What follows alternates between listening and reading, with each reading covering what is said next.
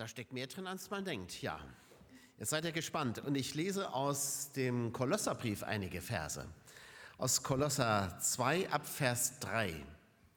Kolosser 2 ab Vers 3, da schreibt Paulus, denn er, also Jesus Christus, ist das, das Geheimnis Gottes und in ihm sind alle Schätze der Weisheit und Erkenntnis verborgen. Ich sage das, damit euch niemand durch seine Überredungskünste zu Trugschlüssen verleitet. Denn obwohl ich nicht direkt bei euch sein kann, im Geist bin ich euch nah. Und ich freue mich, weil ich euer ordentliches Leben und die Festigkeit eures Glaubens an Christus sehe.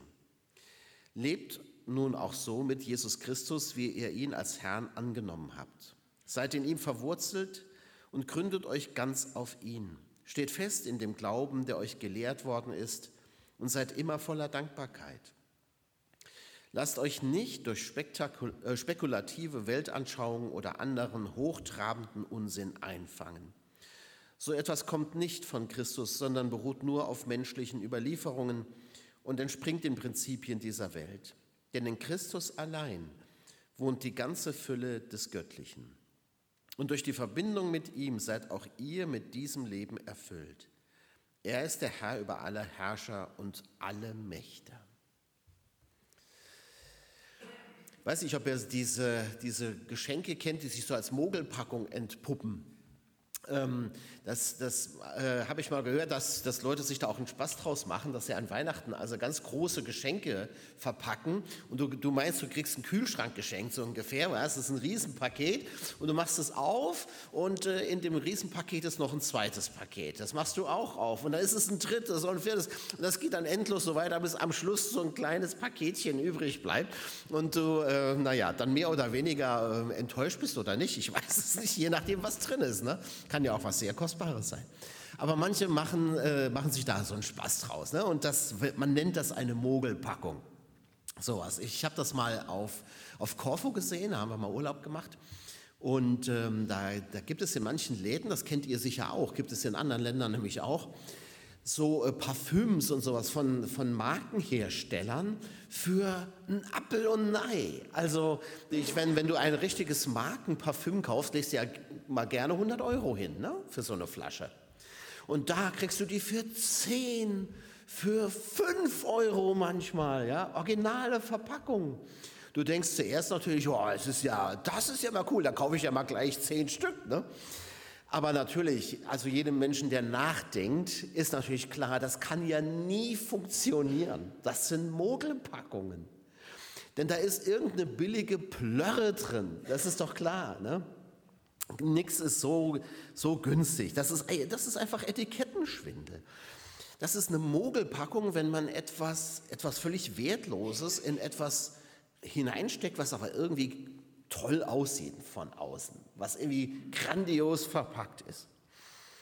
Und am Ende hat man dann eben nur ein ganz kleines oder wertloses Geschenk äh, mit kaum Inhalt. Und an Weihnachten sieht es ja eigentlich ähnlich aus.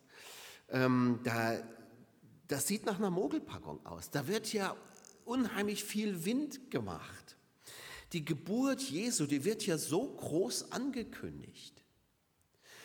Was da alles passiert, es erscheinen Engel höchstpersönlich. Ja, da erscheint dieser eine Engel den Hirten, ähm, dann dieser ganze Engelchor. Also man hat das Gefühl, das ganze himmlische Heer steht bereit, um die Ankunft Jesu zu verkündigen. Auch wenn es dann nur die Hirten sind, die das mitkriegen. Aber trotzdem, dort, wo die Engel Gottes auftauchen, da passiert ja immer etwas von besonderer Bedeutung. Die tauchen ja nicht einfach so auf in der Bibel, sondern immer dann, wenn was Besonderes passiert. Und wenn dann das ganze Engelheer da steht, boah, das ist schon ganz schön Pomp, ja. Die stimmen dann den Lobgesang äh, an. Man meint ja natürlich, die hätten sich in der Adresse gehört, dass sie bei den Hirten sind. Aber alles gut. Die Prominenz erfährt ja erst später von der Geburt Jesu, aber keiner kommt. Aber von weit her kommen die Sterndeuter. Wir haben die Geschichte jetzt eben ja nochmal gehört. Klassischerweise lesen wir ja immer die Geburtsgeschichte nach Lukas in der, am Heiligen Abend. Aber es gibt ja zwei Geschichten, die, die Sterndeuter aus dem Morgenland, die äh, werden ja oft unterschlagen an Heiligabend. Deswegen wollte ich, dass wir die heute auch nochmal hören. Denn da machen sich ein paar Leute auf, die kommen von weit her. Also es machen sich Leute auf. Es muss ja was Außergewöhnliches passiert sein. Die sehen es ja am Himmel. Das sind Sternendeuter. Es hat mich immer berührt, dass Gott ähm, solche Heiden anspricht auf einem Gebiet, wo sie sich auskennen. Die kennen sich halt mit Sternen aus. Also spricht Gott sie da an, in dem Feld, wo sie sich auskennen. Und sie merken, Mensch, da muss was Großartiges passiert sein. Da müssen wir unbedingt hin. Wildfremde Menschen stimmen Lobgesänge an, preisen Gott für, für seine Rettung und so weiter. Da ist, man denkt auch an den Johannes, der, der wie ein Herold äh, die Ankunft eines Königs verkündigt. Also es ist schon eine Riesenverpackung, die Gott da bereitstellt. Eine Riesenverpackung. Das ist alles schon nicht so ohne. Auch wenn es menschlich gesehen ja ärmlich aussieht. Ne? Aber, aber was da im Himmel passiert, das ist, schon, das ist schon der ganz große Auftritt. Und was dann rauskommt, ist eben das kleine Baby. Und du, du meinst, oh, jetzt, das ist aber jetzt, also das ist aber auch hier eine Mogelpackung jetzt. Da hätte ich aber mehr erwartet, könnte man denken. Wir feiern die Geburt Jesu und das heißt zunächst, wir feiern die Geburt ja eines ganz gewöhnlichen Menschenkindes. Das ist er ja. Manche äh, nennen ja Weihnachten heute ne, die Jesus Birthday Party. Ne? So wie jeder halt irgendwann mal Geburtstag hat und eine Party feiert, so ist das eben die Jesus Birthday Party. Aber wir wissen, äh, dass in diesem Kind viel mehr steckt, als man denkt. Paulus sagt, in ihm, in diesem kleinen Windelwicht, in ihm sind alle Schätze der Weisheit und Erkenntnis verborgen. Und sie sind ja wirklich verborgen. Die sieht man ja nicht gleich. In Christus wohnt wahrhaftig die ganze Heilsmacht Gottes in ihrer ganzen Fülle. Dieses Wort Heilsmacht gebraucht die gute Nachricht, das gefällt mir sehr gut. Und so gesehen ist es an Weihnachten eigentlich genau umgekehrt. Das ist gar keine Mogelpackung sondern die Verpackung für dieses Geschenk, das da kommt, ist eigentlich viel zu klein und viel zu ärmlich. Das ist alles viel zu bescheiden. Da steckt ja wirklich viel mehr drin, als man denkt. Also ich bin zum Beispiel überhaupt kein Verpackungskünstler. Wenn ich Geschenke verpacke, sieht immer uselig aus irgendwie. Ich kriege das nicht hin. Ähm, aber ich hoffe dann, dass, dass was Schönes drin ist. Ne? Also wenn du es von außen siehst, dann ist es, naja, denkst du, oh weia. Aber, ähm, aber wenn du es aufmachst, hoffentlich freust du dich. Ne?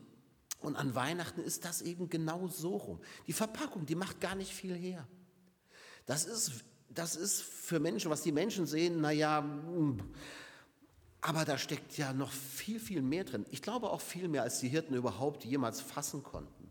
Und auch die, diese Sterndeuter, ich glaube nicht, dass sie wirklich in der Tiefe verstanden haben, was eigentlich vor ihnen ist. Sie wissen, das ist was Besonderes. Aber was? Das weiß ich nicht, ob Sie das äh, verstanden haben. Und dafür ist die Verpackung echt zu klein. Man hätte wirklich hingehen müssen und man hätte zu den Mächtigen der Welt gehen müssen und denen das ankündigen. Statt ein paar Astronomen, da hätten, hätte der König kommen müssen, der Kaiser aus Rom, was weiß ich. Sowas muss man doch, muss man doch bekannt machen. Also das muss man doch, muss man doch unter die Leute bringen. Das soll doch jeder mitbekommen. Also Gott wählt eine erstaunlich kleine Verpackung für das, was er da tut. Man staunt ja, dass das Geschenk Gottes überhaupt da reinpasst. Dass die Heilsmacht Gottes in ein Baby passt. Dass da so viel Potenzial drin steckt. In diesem Kind soll also die ganze Heilsmacht Gottes sein. Gott gebraucht seine ganze Macht zum Heil für die Menschen. Deswegen gefällt mir dieses Wort Heilsmacht so gut. Wenn wir das Wort Macht hören, das ist ja immer sehr zwiegespalten. Ne? Man braucht ja auch Macht, es geht ja nichts ohne Macht, aber die wird eben oft auch missbraucht. Aber Gott gebraucht seine ganze göttliche Macht zum Heil für uns Menschen. Das finde ich großartig. An diesem Kind sollen die Menschen heil werden. Da steckt mehr drin, als man denkt. Ihr, ja, ihr wisst ja, ich bin ein Filmfan. Ich, ich weiß nicht, ob ihr den, den Film Schindlers Liste kennt. Der, der beruht ja auf wahren Begebenheiten. Ich weiß nicht, ob ihr ihn mal gesehen habt. Ähm, und da gibt es so eine Szene, wo Oskar Schindler, also der Fabrikant, der ja äh, 1500 Juden das Leben gerettet hat, äh, und Amon Goeth, der Lagerkommandant in einem KZ, unterhalten sich. Und Amon Goeth, den hat es ja auch wirklich gegeben. Äh, dessen Nachfahrin ist übrigens eine, eine farbige, eine schwarze, ist auch ganz witzig. Die hat ein Buch darüber geschrieben, wie sie sich fühlt als Enkelin von Amon Goeth. Aber das nur mal nebenbei. Also den Amon Goeth hat es wirklich gegeben und man weiß von ihm, dass er als Lagerkommandant von seinem Haus aus wirklich mit dem Gewehr auf Juden geschossen hat, einfach aus Spaß. Und das kommt in dem Film eben auch vor. Und dann unterhalten sich Oskar Schindler und Amon Goeth und äh, der Amon Goeth sagt, das ist Macht, dass wir töten können, dass die Leute Angst vor uns haben, weil wir sie jederzeit töten können. Und Oskar Schindler widerspricht ihm und sagt, das ist keine Macht. Ihr verbreitet ja nur Angst. Macht ist was ganz anderes. Und er sagt, Macht ist, wenn, ein, wenn die Kaiser in Rom einen armen Hanswurst, der irgendwo schuldig geworden sind, zu sich kommen lassen und sagen, ich begnadige dich. Weil der Kaiser es sich leisten kann, gnädig zu sein. Er weiß, er ist unantastbar. Er muss ja gar nichts fürchten von, von diesem kleinen Wusel da. Ne? Er kann es sich leisten, gnädig zu sein. Und Oskar Schindler sagt, und das ist Macht wenn du weißt, dir kann ja, eigentlich, dir kann ja nichts passieren. Ne? Gottes Macht benutzt er eben nicht, um uns Menschen zu knechten oder um uns Angst zu machen. Dann wäre er ein Feigling. Wer, wer Gewalt braucht, um Macht auszuüben, ist in Wahrheit ein Feigling. Wer aber seine Macht gebraucht, seine Autorität, um anderen Gutes zu tun, der zeigt, dass er wirklich Macht hat. Und so ist Gott. Gott hat wirklich Macht. In ihm ist die Heilsmacht Gottes, in Jesus Christus ist die Heilsmacht Gottes und zwar in Fülle. Das heißt, sie ist vollständig in Jesus Christus. Johannes sagt im ersten, in seinem ersten Brief, er ist die Versöhnung für unsere Sünden, doch nicht nur für, die, für unsere, sondern auch für die der ganzen Welt. So ist Gottes Macht. Die Heilsmacht Gottes zeigt sich darin, dass Jesus für uns stirbt, dass er unsere Sünden trägt. Und zwar auch die seiner Feinde. Er trägt die Sünden der ganzen Welt. Das ist Macht. Wenn du dir das leisten kannst, das ist Macht. Und das steckt alles in Jesus Christus. Das steckt in diesem Kind, dessen Geburt wir dieser Tage feiern. In Jesus Christus offenbart Gottes, äh, äh, Gott seine Allmacht und, und vor allem seine Liebe zu uns Menschen. In ihm, in Jesus Christus, ist diese ganze Fülle Gottes. Da steckt wirklich mehr drin, als man denkt. Jesus, mehr braucht man gar nicht. Paulus sagt ja mal im, äh, Römerbrief, sollte Gott uns mit ihm nicht alles schenken? Da ist alles drin, was du brauchst. Auch insofern steckt da viel mehr drin, als man denkt. Mit Jesus hat Gott uns alles geschenkt, was wir zum Leben und auch zum Sterben brauchen. Mehr ist nicht nötig. Warum ist es Paulus so wichtig gewesen, das zu betonen? Es gab offenbar in der Gemeinde in Kolosse einige Leute, die dachten, dass Jesus, ja, der gehört schon irgendwie dazu zur christlichen Botschaft, aber irgendwo ist er auch vielleicht sogar verzichtbar. Ich weiß nicht, ob Sie das so auch gesagt hätten, aber Sie haben es offensichtlich so gelebt und auch so gelehrt. Für Sie hätte die Krippe vielleicht auch leer bleiben können. Jesus spielte zwar in ihrer Lehre, die Sie verbreitet haben, auch eine Rolle, aber er war nicht unbedingt von entscheidender Bedeutung. Verehrt wurden die Engel. Also man hat an Engelmächte geglaubt. Das fanden die viel interessanter als Jesus. Und diese Leute meinten, sie stünden unter dem Einfluss ganz anderer Mächte, irgendwelcher kosmischen Engelmächte. Denen fühlte man sich auch so ein bisschen ausgeliefert.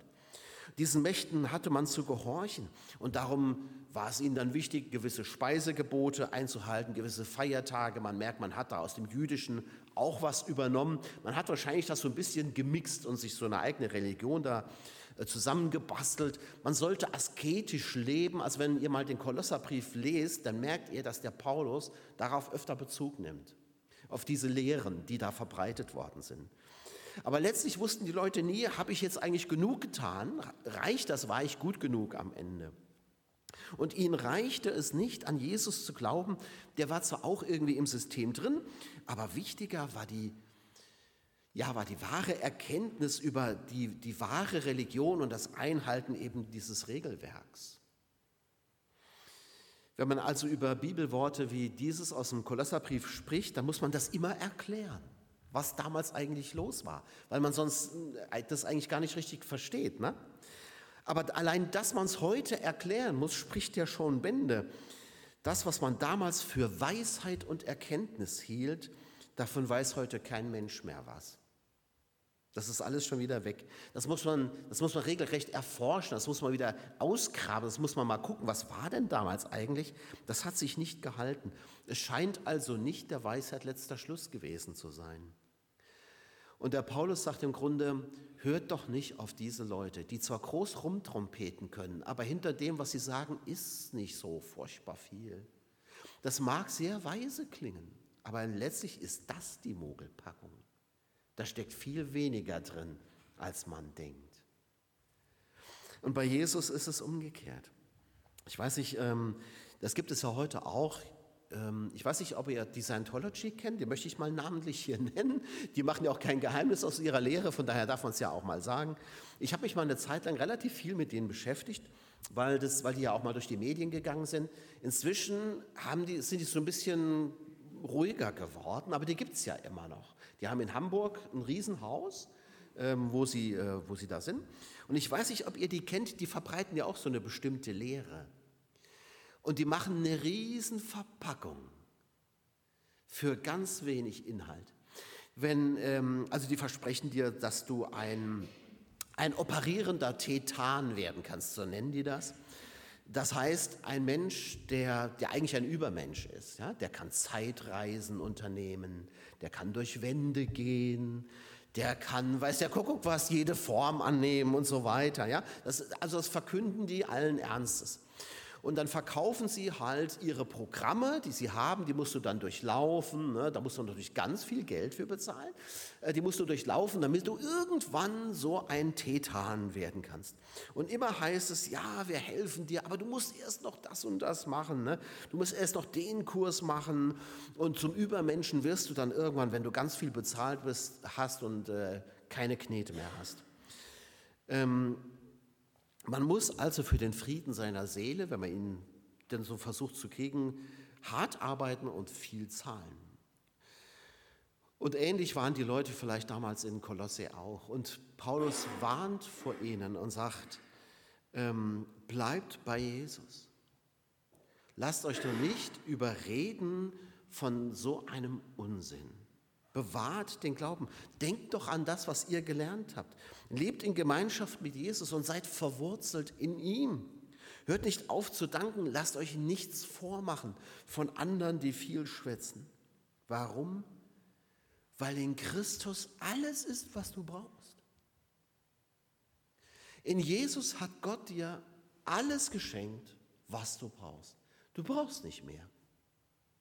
Die Fülle Gottes wohnt in Christus. Du musst nicht anderswo noch nach Göttlichem suchen. In Christus ist alles, was du über Gott wissen musst. Das sei auch allen Gottsuchern gesagt. Wenn man ein Gottsucher ist, dann findet man Gott eben in diesem Kind in der Krippe. Da steckt mehr drin, als man denkt. Wir feiern mehr als nur die Jesus Geburtstagsparty. Wir feiern den lebendigen, allmächtigen Gott, der als Baby zu uns gekommen ist. Luther hat mal geschrieben, wenn da gleich alle Winkel im Hause voll Goldes wären, so ist dennoch verloren. Wenn da gleich alle Kaiser, Könige, Fürsten, Väter, Mütter, Ärzte, Juristen, Weisen und Klugen stünden und helfen wollten, so können sie doch nicht helfen sondern dies Kindlein heißt und ist alleine Jesus, ein Heiland, der allen helfen kann und will, die solche Not erkennen und Hilfe bei ihm suchen. Da hüte du dich vor und siehe zu, dass du diesem Kindlein seinen Namen reinlassest. Denn es ist beschlossen, dass wieder die Sünde und den Tod kein anderer Heiland sein solle, auch niemand anders helfen könne, weder im Himmel noch auf Erden, es sei Papst oder gute Werke, Engel oder irgendeine Kreatur, als dies einzige Kindlein der Jungfrau Maria, das Jesus heißt. Gute Werke soll man tun, aber gute Werke sind nicht Jesus, machen nicht selig, erretten nicht vom Tode. Dies Kindlein aber macht selig und errettet vom Tode. In dem Menschen Jesus Christus ist die Fülle Gottes verborgen wie ein Schatz. Sie ist wirklich ja verborgen. Du sie, das, das siehst du ja nicht gleich. Das war ja auch Jesus nicht auf die Stirn geschrieben. Auch ein Schatz ist ja verborgen. Normalerweise ist das so. Ne? Die liegen ja nicht auf der Straße herum, sondern die musst du ja suchen. Auf den ersten Blick ist das nicht erkennbar, wer oder was sich in Jesus Christus verbirgt. Und deswegen heißt Weihnachten auch immer so ein bisschen Schätze heben, diesen oder diesen einen Schatz zu heben. Weihnachten heißt etwas gewinnen, das unendlich kostbar ist. Und das heißt ja wirklich reich beschenkt werden. Deswegen finde ich das auch gut, dass wir uns Weihnachten beschenken, weil das uns das an das große Geschenk Gottes erinnert. Weihnachten heißt, die Fülle Gottes zu entdecken in diesem kleinen Kind in der Krippe. Und wer diesen Schatz heben will, der hat heute einen ganz großen Vorteil gegenüber den Menschen, die damals auf der Suche waren. Er kann eine Schatzkarte zu Hilfe nehmen. Die Wahrscheinlichkeit, einen Schatz ohne Schatzkarte zu finden, ist gleich null. Du kannst ja jetzt nicht losgehen und einfach hier überall die Äcker umgraben oder das ganze Meer durchtauchen in der Hoffnung, es könnte ja irgendwo ein Schatz sein. Das ist ja aussichtslos. Es gibt Leute, die gehen mit so, so äh, Metalldetektoren an Flüssen entlang, ähm, weil, weil Flüsse immer wieder mal Sachen anspülen und dann eben mal eine Münze oder mal irgendwas und die finden auch was. Aber den ganz großen Schatz finden die auch nicht. Normalerweise musst du wissen, wo du suchen musst. Du brauchst eine Schatzkarte. Und diese Schatzkarte, die haben wir in, im Wort Gottes. Für uns steht es ja geschrieben. Die Bibel ist im Grunde wie eine Schatzkarte direkt zur Fülle Gottes, zu Jesus Christus. Und das ist auch im Alten Testament schon so, denn das Alte Testament weist schon auf Jesus hin. Der Schlüssel ist in diesem kurzen Satz, den Paulus geschrieben hat. In ihm sind alle Schätze der Weisheit und Erkenntnis verborgen und durch ihn wird euch die Fülle des Heils zuteil. Das ist im Grunde die Schatzkarte. Das ist der entscheidende Hinweis. Wenn du dich darauf verlässt, dann gehört der Schatz von Weihnachten praktisch schon dir. Dann hast du ihn schon gefunden. Dann, und ich glaube, das verändert dann nicht nur das Weihnachtsfest, sondern das verändert das ganze Leben. Das ist ein Schatz, der dein Leben verändert. Wenn du also ein Gottsucher bist, ein Schatzsucher sozusagen, dann wirst du hier fündig. Und tatsächlich geht das, glaube ich, nur deswegen, weil Gott uns schon längst gefunden hat. Gott hat sich ja zuerst auf die Suche nach uns gemacht. Nur deswegen können wir ihn heute finden. Besinnliche Weihnachten, das wünsche ich euch also, und zwar in zweifacher Hinsicht. Denn das Wort Sinn, das hat ja immer eine doppelte Bedeutung. Einerseits heißt das heißt Sinn also so viel wie Ziel oder Zweck oder Bedeutung. Wenn wir nach dem Sinn fragen, dann fragen wir, wozu etwas da ist oder wozu etwas geschieht. Wir fragen nach dem Ziel und nach der Bedeutung von Dingen, wenn wir nach dem Sinn fragen. Und wenn ich mich besinne, dann frage ich auch ähm, danach, welche Bedeutung etwas für mich hat. Aber der Sinn ist auch das, wodurch wir leiblich etwas erfahren. Wir haben ja fünf Sinne, durch die wir die Welt wahrnehmen und entdecken. Damit nehmen wir etwas auf, wir erfahren unsere Umwelt. Und ich wünsche euch also besinnliche Weihnachten denn dass ihr das Fest mit allen Sinnen auch erfahren könnt. Es ist ja heute schon der letzte Tag des Weihnachtsfestes. Ich hoffe, ihr hattet das auch schon, dass ihr den Duft der Kerzen riechen könnt, dass ihr das besondere Essen schmecken könnt, dass ihr die schönen Weihnachtslieder hört, die wir ja nur in dieser Zeit singen. und dass du die herzliche Umarmung deiner Lieben spürst, dass du Weihnachten mit deinen Sinnen wahrnehmen kannst. Denn das alles gehört zum Festtag. Aber das andere, das wünsche ich euch eben auch. Das ist das, was über diesen Tag hinausgeht, dass ihr den Sinn von Weihnachten immer wieder bedenken könnt und dass euch das immer wieder bewusst wird, was es heißt. Dafür müsst ihr euch ja nicht in eine stille Ecke zurückziehen und grübeln, sondern euch einfach nur das nochmal vor Augen führen, dass in Jesus Christus die ganze Fülle Gott, der Gottheit, also Gottes wohnt. Und ihr mit dieser Fülle beschenkt seid. Das wünsche ich euch. Amen.